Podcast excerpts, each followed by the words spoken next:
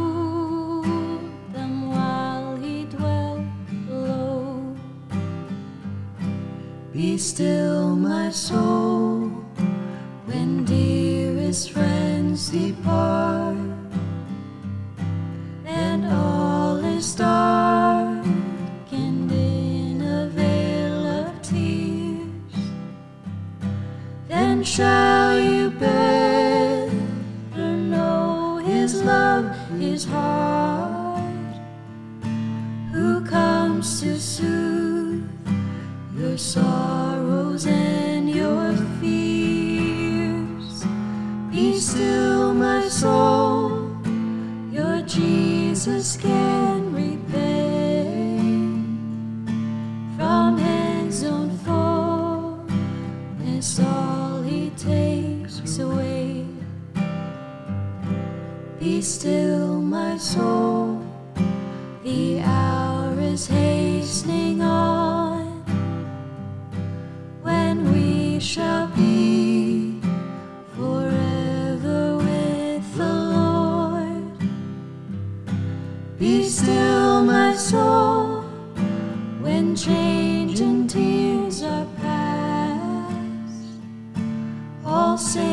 and last.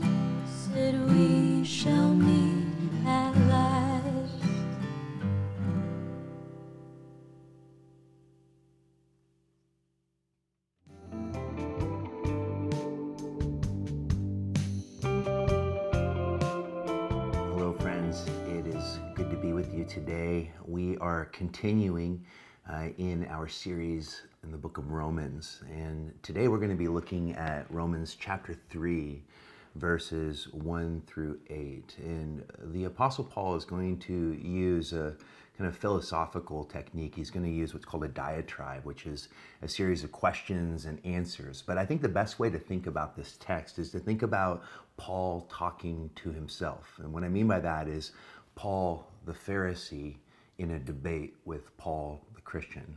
And the reason that Paul is doing this in this letter is to help uh, the church in Rome understand the purpose of the gospel, the purpose of God's covenant with, uh, with the Jewish people, the fulfillment of that covenant in the person of Jesus, the necessity of a new way, uh, because the law could not save, uh, but the hope of the gospel, which is driven by Jesus' life, death, uh, resurrection, ascension, and the sending of his spirit.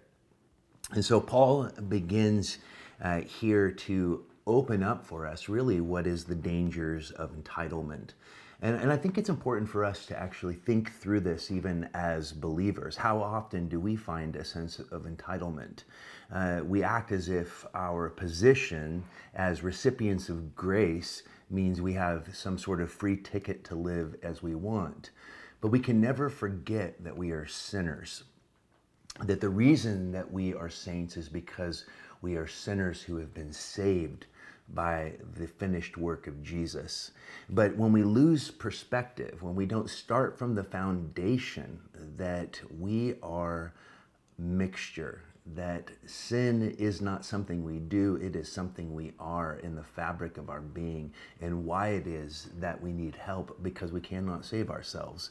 And so Paul is trying to is trying to undermine those false securities that were probably inhabiting still those those Jewish Christians and he's reminding them why why the Jew in his position as a covenantal people should not be secure uh, as covenantal people if they reject God's answer to the dilemma of that covenant, which is Jesus himself. I think one of the things that Paul is helping us to understand more fully through these opening chapters in Romans is really what theologians have called the doctrine of original sin. Karl Barth said that the doctrine of original sin is that which emerges from all honest study of history. It's why Chesterton said the greatest argument for Christianity is sin, the greatest argument against Christianity is Christians. Why? Because all are sinners and fallen short of the glory of God. Sin is not the little things we do wrong. Sin is what we are in the fabric of our being. It is our rebellion against God's rule, it's our rejection of His grace, it's our violation of His very law, uh, which puts all people under condemnation, and why our hope rests so firmly in one thing and one thing alone, and that is the life, death, resurrection, ascension, and sending of the Holy Spirit through Jesus, our Savior, who has offered forgiveness to the world by becoming sin. Uh, so here we are going to deal with this diatribe because it's important for us to remember we can't fall into the trappings of entitlement. And this is a problem that often creeps into the church is that we begin to think that our performance is the thing that's impressing god rather than recognizing that we cannot add to or take away from god's finished work on our behalf i think what is so violating about that principle is it challenges the common modern notion that i am what i make myself and the truth is, is that I am a sinner in need of a savior. And that should be the central foundational tenet. And so, no matter how long we've walked with Jesus, or maybe you haven't put your faith in him at all, we are all in the same place without him, lost. And so, here Paul begins to unravel that false confidence in the position that the Jews found themselves as God's covenantal people and the questions that they would be asking if Jesus truly is the Messiah is God is God violating his covenant with us by saying the law is no longer necessary. Uh, so here's where Paul begins. He says, What advantage then, in, in chapter 3, verse 1, has the Jew, or what is the profit of circumcision? And then Paul says, much in every way, chiefly because to them were committed the oracles of God. So, like I said in the beginning, think of Paul the Pharisee now in a debate with Paul the Christian. And what is the question that, that Paul the Pharisee is asking? Does, does your teaching undermine God's covenant? Do not the Jews have unique privileges? Isn't the very teaching of the gospel undermining those privileges? And what Paul, the Christian, says is no, the Jews were given the privilege of being entrusted with the law, but it never meant that they could live with impunity. That is, it never meant that they could just violate that law uh, and not experience God's condemnation. Deuteronomy chapter 4, verses 5 through 8 says, Surely I have taught you statutes and judgments, just as the Lord my God commanded me, that you should act according to them in the land which you go to possess. Therefore, be careful to observe them, for this is your wisdom and your understanding in the sight of the peoples who will hear all of these statutes and say, Surely this great nation is a wise and understanding people. For what great nation is there that has God so near to it?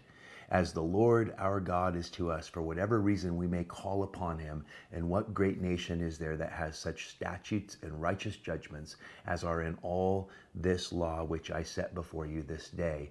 In other words, the law was given not to be the centerpiece of the Jewish life. God was to be the centerpiece. The law was given to be the parameters by which they could be a royal priesthood to the surrounding nations. In other words, that they would be a witness to the mercy and goodness of God. But the Jews did not understand. They received the law, but they did not possess it, its, its right meaning because they elevated the law above the lawgiver and they lived in a rebellion against God's law. Their witness was destroyed, and God's glory was violated by their rebellion. Sin was a problem, and that's why I say the law is good and perfect, but the law, like a plumb line from heaven, cannot straighten a crooked wall. It can only show us that the wall is crooked. We need something else.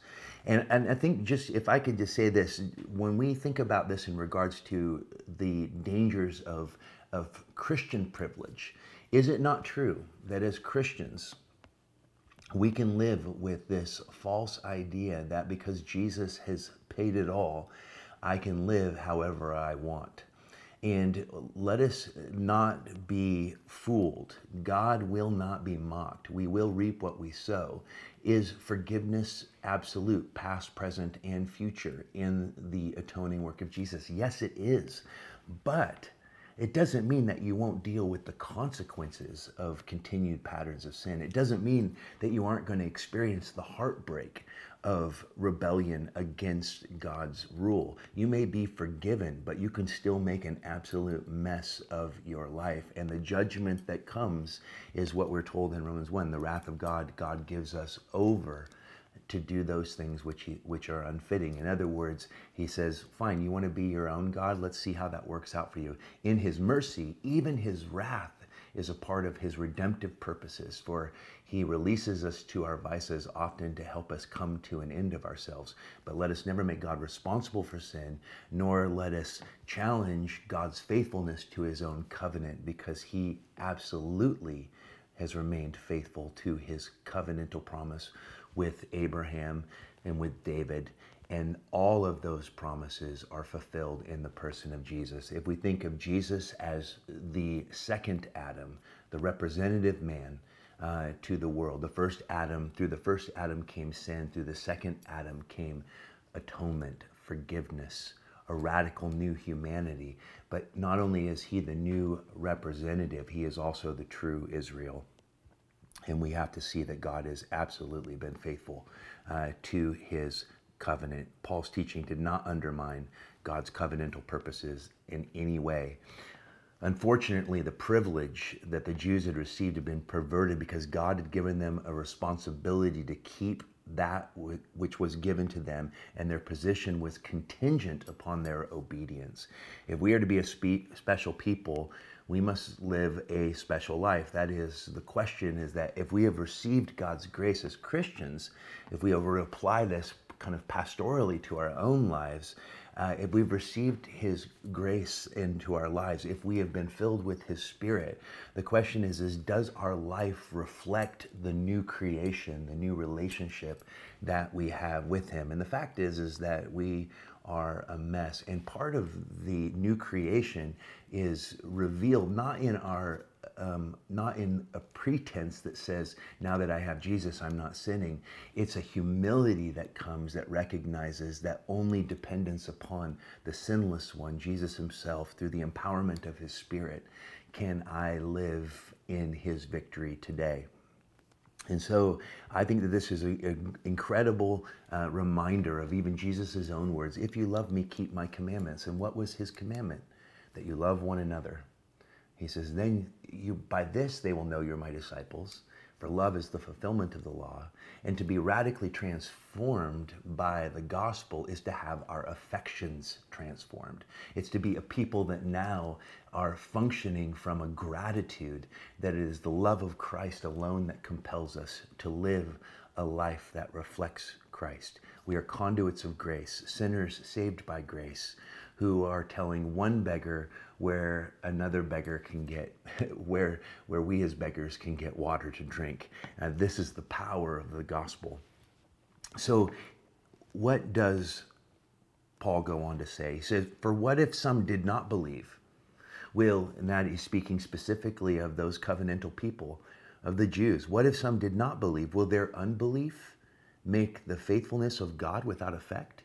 Certainly not. Indeed, let God be true and every man a liar, as it is written, that you may be justified in your words and may overcome when you are judged. And what is the question that is being posed right now between Paul the Pharisee and Paul the Christian? The Pharisee is saying, hey, listen, if some of the Jews, as God's chosen people, are unfaithful and come under God's condemnation, doesn't that make God unreliable or unjust in regards to his promises? Can his law be even trusted? But what Paul the Christian says is hey, listen, the opposite is true. God is impartial and his truth is immovable. It actually unveils God's absolute justice and his fidelity, regardless of whether man is faithful or not. In other words, what Paul is saying is that God is true, he is the answer, he's the helper, he's the judge and the redeemer, not man. Humanity cannot save itself. Our morality cannot save us our our relationship to our faithful family members cannot save us being born into a christian family cannot save us. Our church membership cannot save us. Our understanding of god's word cannot save us. Jesus alone saves and he is free from man's sinfulness. He has chosen sovereignly to enter into our sin, to do something about it. He is faithful even when we are faithless. Psalm 62, verse 9 says, Surely men of low degree are a vapor, men of high degree are a lie. If they are weighed on the scales, they are altogether light, lighter than vapor.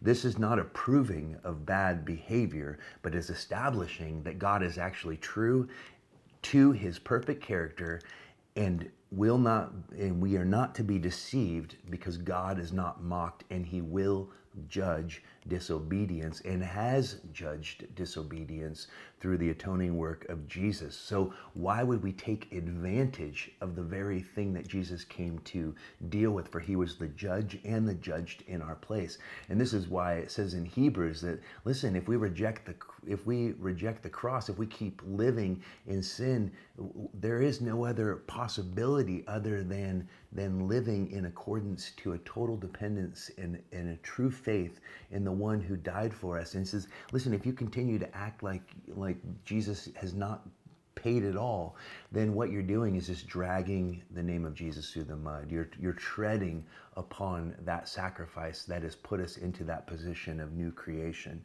And so here he is saying, listen, God God is true to his purposes, his plans. He will judge sin, has judged sin, and his judgment and his justice uh, is a part of, of his righteous character. It is the outflow of his righteous character, and he will be faithful to his purpose to set right that which is wrong in the world. Uh, and so, this is something that Paul is very intent on reminding us is listen, because of the Jews' lack of fidelity to the law that was given to them by God. Uh, that by no means reflects on God. It reflects on the dilemma, which is sin, which has rendered us impotent in our ability to save ourselves. And if anything, uh, God, in his redemptive purposes through Jesus, has shown us that he still tips the scales toward mercy. For while we were yet still sinners, Christ Jesus died for us. This is the good news of the gospel is that yes, God must judge rebellion, but he has judged that rebellion by allowing his son to become the very carrier of that rebellion through his atoning work on the cross. And this is why Paul goes on in verses 5 through 8 to say these things. But if our unrighteousness demonstrates the righteousness of God, what shall we say? Is God unjust who inflicts wrath? I speak as a man. Certainly not. For then how will God judge the world? For if the truth of God is increased through my lie to his glory, why am I also still judged as a sinner? And why not say, Let us do evil that good may come, as we are slanderously reported, and as some affirm that we say, their condemnation is just? What is the question being posed? Hey, listen, if if darkness unveils his light, why not sin more that his righteousness might be seen even even greater? Why not live as I want so that His grace may abound? Why not let my infidelity unveil His fidelity? Listen, sin will never glorify God. His grace may override it, but never is there justification for it. Jesus is the justifier of the sinner. It is not sin that brings God glory, but God's sovereign ability to enter into that sin and to do something about it, to render true justice by taking the judgment that we deserve into himself, by overriding it with his mercy and grace. But let us remember that the gift of grace may be free for us to receive, but it was costly for God. It cost him his son. It cost Jesus his life. Father, Son, and Holy Spirit suffered greatly through the atoning work that the world is now being reconciled because of the atoning work of Jesus. So, Paul is reminding us that God remains absolutely true to who he is, and that there is nothing we can do, either good or bad, that alters his goodness on any level that he his truth and his glory is an immovable reality. And this is why we have really one of two options uh, and that is that we can either surrender to the truth for the truth is not knowledge to be learned but someone to know. Jesus said i am the way the truth and the life or we can be crushed by that truth. For we are told that there will be a day when every knee shall bow before Jesus as Lord. And we can either bow the knee before him as Savior and Lord, or we can bow the knee before him as Judge and Lord. But he is the Lord, whether you want him to be or not. This is where Paul is taking us. He is showing us that, listen, the only foundation for confidence is the foundation of the cross. We will not be justified by our moralism. We will not be justified by our sin. We are justified by our Savior, who became sin that we might become the righteousness of God. He is the fulfiller of the law, for the law cannot save us. It can only show us that we are sinful in need of a Savior. Some of the divine realities that are spoken of in this text that I think it's worth noting in closing is really powerful. Um, first of all, Paul reminds uh, reminds his readers that God has disclosed himself through his law and now perfectly through his son. In fact, the opening of Hebrews says that God at various times has spoken He's a God who speaks, and He has spoken through the prophet and through the law, and through His scriptures. But He says, in these last days, He has spoken to us in His Son. The Son is the final word of the Father. All that God has to say or desires to say is declared in the person of Jesus. He has nothing more to say than what he has said and what he continues to say through the living Christ. Uh, secondly, the, the faithfulness of God is proclaimed in this passage. Uh, in, in verse 3, we're reminded that God is completely uh, is complete fidelity to his plans and his purposes. And, and this is really important in a time like Corona, where it can feel like life and existence in the world is just a big just a big question mark. It's just a it's, it's just a bundle of uncertainty. Listen, this is not taking God by surprise.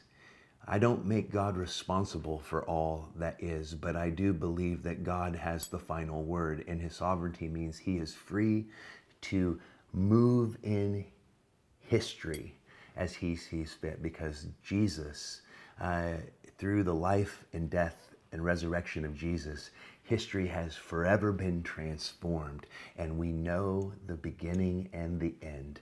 We don't know when the end will come, but we know how the story ends. And because of that, we are to live with a daily confidence that God has not lost his grip or his control. He is faithful to fulfill his purposes. The righteousness of God is spoken of in these passages. In verse 5, speaking of God's perfect character. Not only is he faithful to his plans and his purposes, but he's a God who we can trust his character. He's good. He is merciful. He loves us in spite of our unlovable realities. uh, six tells us of the judgment of God, which gives us reminds us that we can we can uh, be certain that God is totally just. When we get worried about his judgment, we can trust that his judgment is in accordance with his character and that whatever he decides, it will be the best decision possible. That God is a God who is just, and there is a lot of injustice in the world, and we want justice to reign. Uh, and God's kingdom is here, but it is coming in full, and it will be a day of total and perfect justice. We're, we're also given insight into the truth of God in verse 7, which, which speaks of the absolute accuracy in God's decision making, that it is without error, that He is an immovable reality. And finally, the glory of God. He is the supreme reason we exist, is to bring Him glory. The supreme reason we exist is to bring Him glory. We also are reminded not only of those divine realities, but we all are reminded of human responsibility. We have been entrusted with the scriptures. We have been given the gift of the Holy Spirit. We are, we are given the power to walk in obedience as witnesses to the living presence of Jesus Christ. And we must be aware of the, of the daily tendency toward unbelief. Uh, because the truest prayer we can pray uh, as sinners who are now saints is, Lord, I believe, help my unbelief. We must be cautious against abusing God's grace, and we must recognize that the things that we say, the things that we think, and the things that we do will come under the examination of our King and our Savior. And the most important thing that we need to have confidence in is that we are known by Jesus and we know Jesus, that we are loved by Jesus and that we are lovers of Jesus. We love him only because he first loved us. The greatest threat that I see in Scripture is the danger of standing before our King one day and hearing the words, Away from me, I never knew you. The gospel is about a restoration of right relationship in three directions. First and foremost, with God. Secondly, with others. And then finally, with ourselves. The world has reversed that order, and we never even get to God and rarely get to others. All focus has been placed upon self. And listen, because we are saved by grace does not mean we get to continue living um, with a allegiance to the world. Allegiance to the world is enmity to God, and therefore, what God is wanting from His creatures is not moral perfection, but daily dependence. Have you trusted Him today? Have you trusted Him with your life and say, Lord, not my will be done, but Thy will be done? May we repent of the ways that we rebel against His rule May we repent of the ways that we try to prove our lovability through our own efforts. May we repent of the, of the times that we try to perfect in the flesh what God has begun in the spirit. If you've never put your trust in Jesus, Jesus says, Come to me, all you who are weary, and I will give you rest. On your worst day, Jesus is crazy about you. On your worst day, he's crazy about you. I love you guys so much, and I cannot wait for us to be together again. Uh, this is Josh. Until next time.